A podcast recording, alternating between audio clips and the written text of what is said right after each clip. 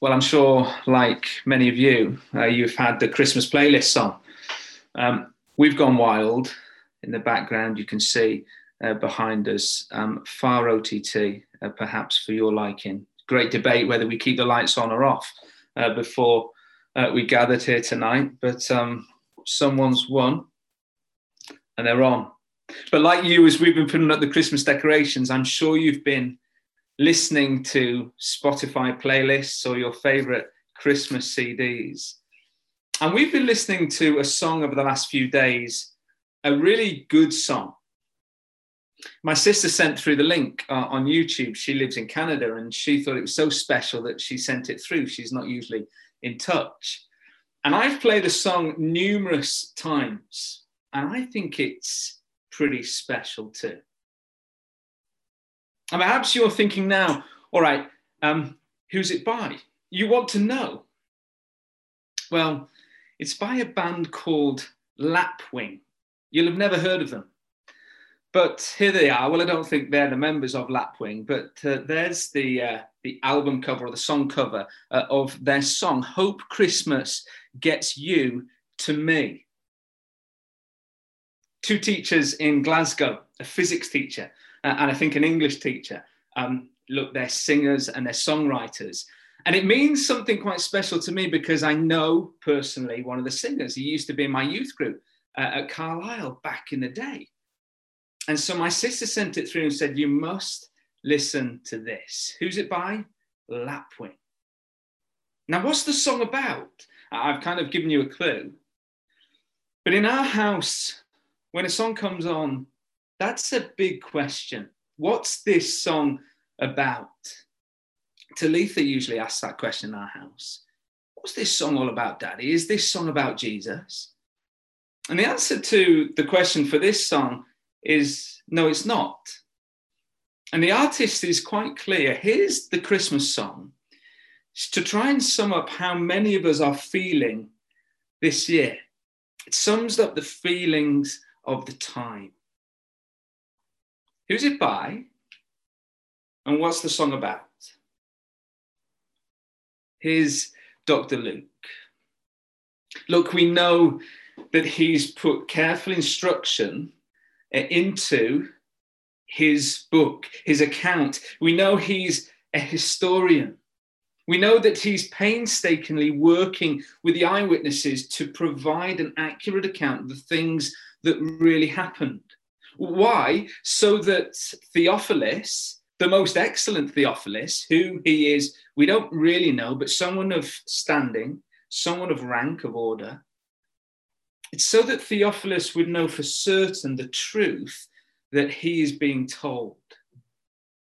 So, Luke, why have you recorded a song? How will that help the shaping of your material to, to help your readers know the truth. Well, in fact, this is Luke's way story, story, song. The opening accounts of Luke's gospel. Story, story, song. Story, story, song. Mary's song. Well, last week we looked at Elizabeth's kind of poem. We'll include that as a song. Elizabeth's song, Mary's song, Zechariah's song, Angel's song, Simeon's song. Story, story, song. Now, why would a careful investigator for truth, why would he include very subjective lyrics of a song? You remember John's gospel, if you're on this morning, you'll have heard us state those first few words in John's gospel. In the beginning was the word. And we know that John's gospel starts paralleling the beginning of the whole Bible, the Old Testament. Genesis. In the beginning, God created. John wants to hit us hard with the enormity of the moment. Matthew starts his account with the genealogy of Jesus, links him back to his royal bloodline of, of David, and then further to Father Abraham, helping us see that history matters. So, why doesn't Luke start here? Why does he include such subjective songs in the first, what do we have, first two chapters of our Bible? Why does Luke start here? See what Luke does. he takes us to the back of beyond. After starting with the first four verses, as to the purpose of his account, we looked at that last week, he starts his historical narrative in, in Nazareth and takes us to the small town in the hill country of Judea. It's an astonishing start to an astonishing piece of history. But I'm pretty sure that Luke knows exactly what he's doing. Why? Because Luke, the great historian, he finishes his first account in Jerusalem. And his second book, Acts, we know that Luke's account, an historical account, a history of the world that is changed. He, his first account ends in Jerusalem, and his second account, the book of Acts, takes us from Jerusalem to, to Judea, to Samaria, and then to the ends of the earth. And indeed, it hasn't finished yet. See, Luke is sharpening his story Luke is sharpening his historical account with another story. And it's crucial that we get this. Luke is deliberately echoing a song that was sung by Hannah in 1 Samuel chapter 1 and chapter 2. The song of Hannah who gave birth to Samuel, who gave birth after a barren womb. And God said this would be different. I will give you a baby.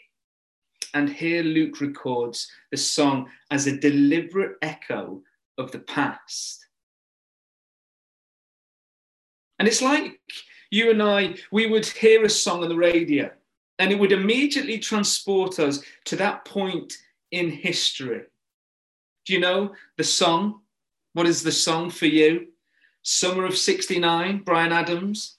You kind of have an era in your mind of where that takes you back to, perhaps an occasion, perhaps to a person, perhaps Wonderwall by Oasis.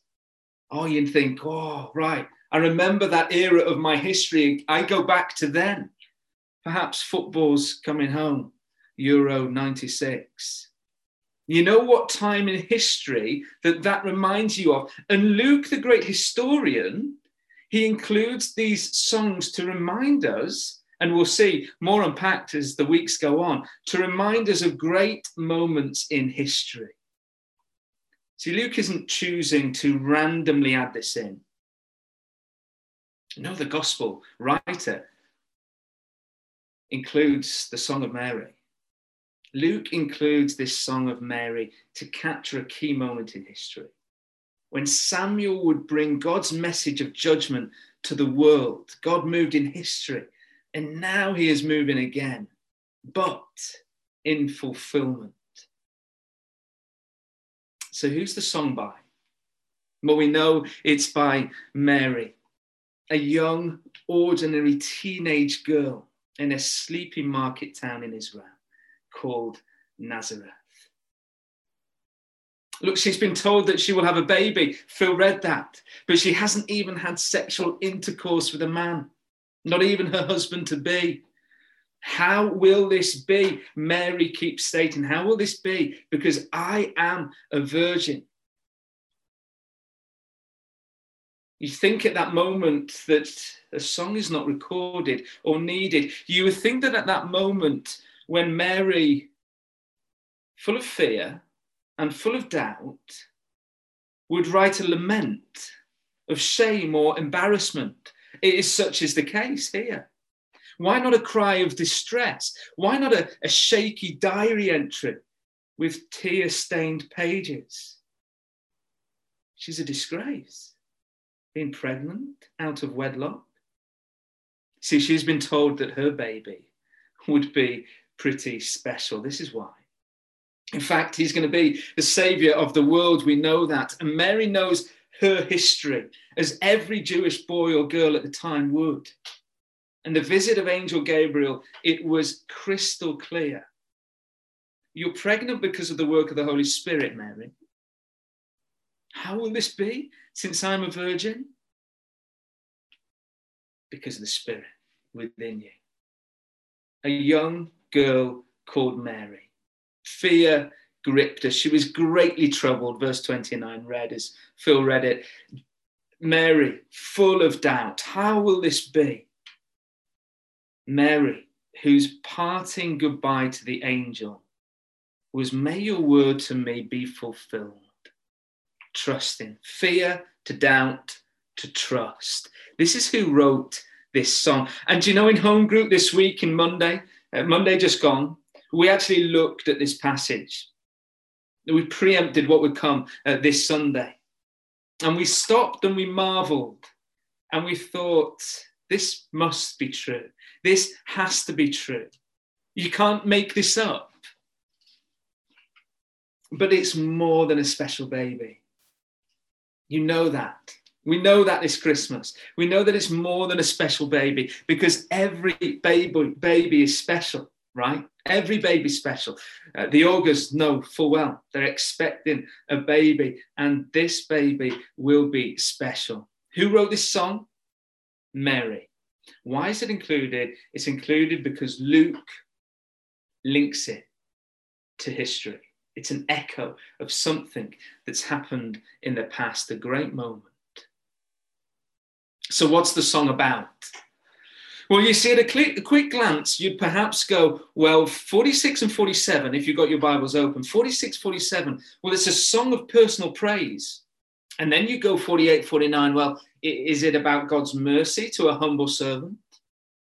And then perhaps 50, 55, you'd go, well, here's God acting in history to humble the proud and raise up the humble to point the fulfillment of his promises. And we could all be quite nice and neat and separate it out and say, well, there's our three headings for tonight. But remember, it's a song. It's a song. And it's captured because of the passion, the emotion, the feeling of this moment in history. And we do well to remember that tonight. You know, when we sing songs, we remember the passion. I've got a few Scottish friends. Uh, Johnny uh, calls himself Scottish. Uh, and I see Johnny's passion uh, when he sings the national anthem. I'm not seeing that very often. But I see others when they sing their national anthem, passion rising to the fore. Perhaps for you, remember the emotion of a special song that you share uh, with your wife, with your husband, with your children. Perhaps you even made a special song with a CD on it and you gave it to them as a present, maybe many years ago. When the song comes on the radio, you just chuckle, you smile to yourself. It's full of emotion, it's full of meaning, it's full of passion. Remember the feeling perhaps when your parents played the song or the album in the car on a long drive perhaps going on holiday, and you can remember that song now, the album now, the artist now. And this song is full of emotion. It's emotive for you when you hear that again. And see, this is how we're to view Mary's song. Luke includes it for its historical themes, but it's, it's also pivotal to the climax of this chapter. It helps describe the intensity, the emotion, the passion, the feeling of the moment. And so let's try and climb inside this song if we can. How do we do that? How do you climb inside the lyrics of a song? Well, let's have a go. What's the song about? It's about God's mercy, isn't it? It's about God's mercy. It's wonderful, this, verse 46 and 47. Read those on the screen. And Mary said, My soul glorifies the Lord, and my spirit rejoices in God, my Saviour. See, when God's mercy is present, praise gushes forth my soul glorifies, my spirit rejoices. Soul and spirit are virtually the same thing. It's my whole being. Mary is saying everything within her praises God, glorifies God, rejoices in Him. Praise and acknowledgement to her Lord, to God, and to who especially? Her Savior, Do you see that her Savior? Two things then that we need to know about mercy uh, as we dive in um, to this song, this emotive, passionate song of Mary. Two precious insights about God's mercy. Here's one God's mercy changes Mary's life forever. Read with me verses 48 to 49. For he has been mindful of the humble state of his servant. From now on, all generations will call me blessed, for the mighty one has done great things for me. Holy is his name. An insignificant Jewish girl, perhaps 14 years old, 14 years old, who, like thousands of others, were engaged to marry a local fella. Joseph was her husband to be. Mary, who recognizes herself as sinful, you see, she sees that he's a savior. She sees and recognizes herself as in need of rescue. For she recognizes the one being sent from God as her savior. Savior, savior, savior comes to save. Mary, perhaps a lonely, lowly peasant girl, will become the most famous woman in the world where more artists will spill paint over drawing this lady than any other, where every generation will remember her as the mother of the Savior of the world. You see what God's mercy does? Look at her lowly situation and what God has done. He flips it and he turns her world upside down. And Mary recognizes this is all to do with God. It's when God acts, then things happen. And she sees him as the mighty one, mighty one. Holy is his name. Holy is his name. Again, it simply means the whole person. Mary's saying, He's the mighty one.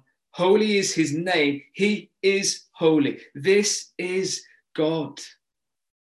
And she's saying, I'll be known as blessed, not because of my state, not because of my goodness, not because of my grace.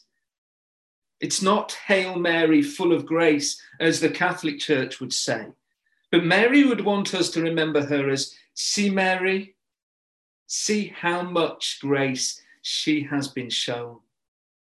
That's what she would say the mercy of God. It's when God acts favorably to those who have no hope in order to change their situation. And are those verses just about Mary? Again, is that why Luke has included them, just to help us see a, a person in history?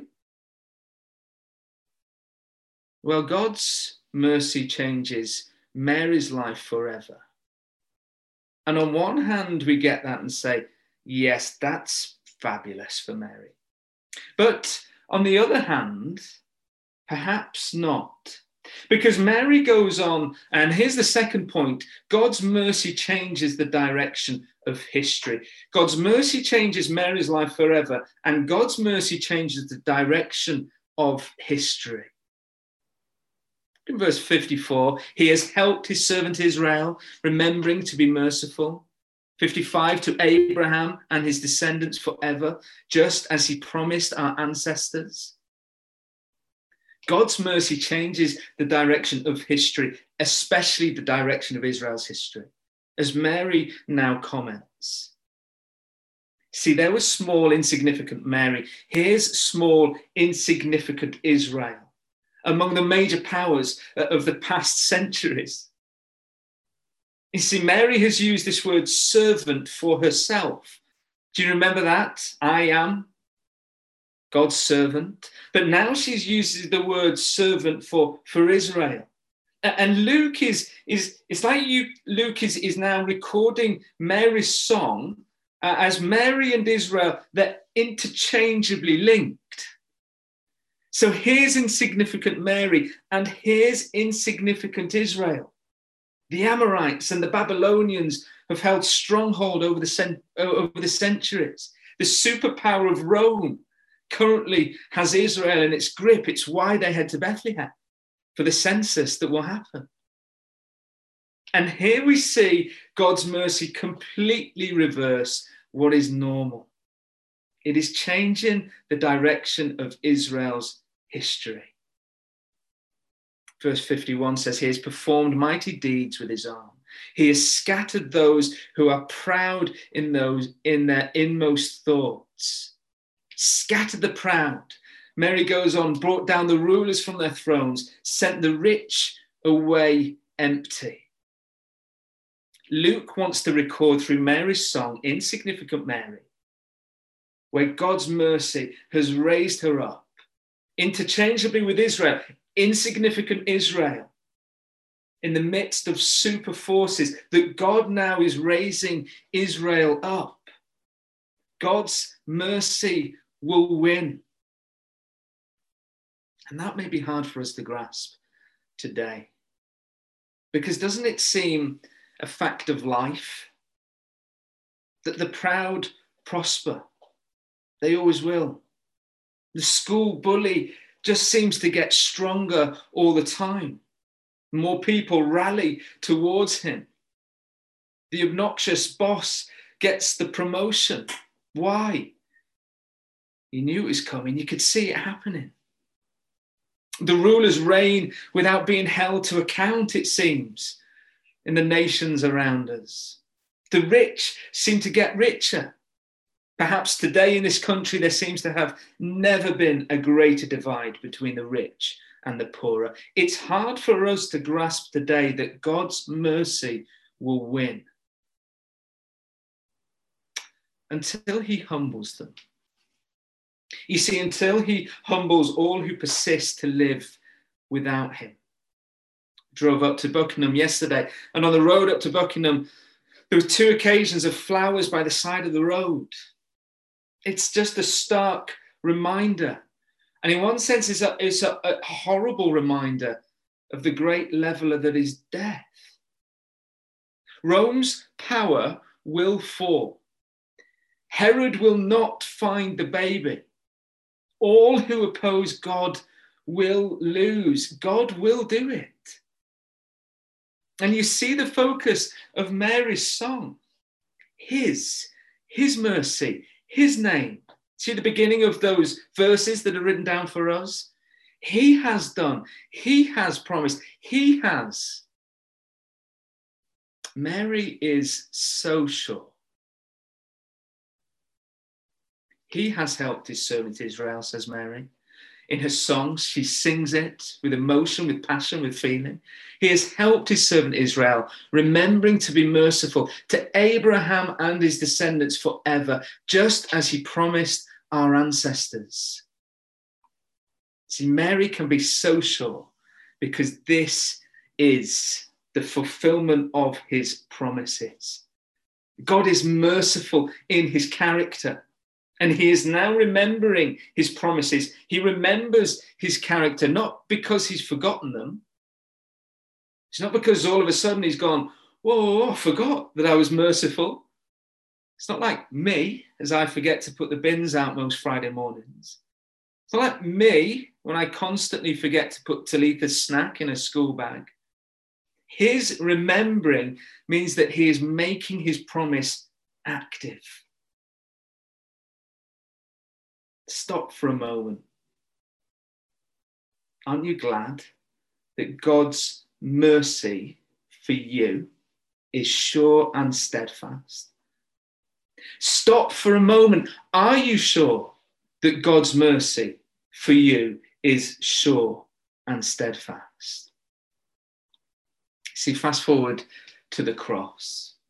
This is how I know for sure. God's mercy is clearly seen. He has mercy on anyone who turns to him, who humbly acknowledges their need of him. Look, it means that I, I simply do not get my deserving treatment from God. I don't get the punishment for my sin. I don't receive what I should for my proud heart. That has refused to come to him. This is mercy. He does not give what I deserve. How marvelous, how wonderful. And my song shall ever be. Verse 50, we see that his mercy extends to those who fear him from generation to generation. And let's wrap up quickly. Three things that maybe are helpful for you if you're taking notes uh, or if you jot three things down. Here's three quick things of application as we finish. Would we learn how to rejoice in Jesus, our Saviour, your Saviour? Let me read from the book that Johnny just read from. Um, in that first chapter, he goes on to say, This is a life changing lyric my soul magnifies the Lord, and my spirit rejoices in God, my Savior.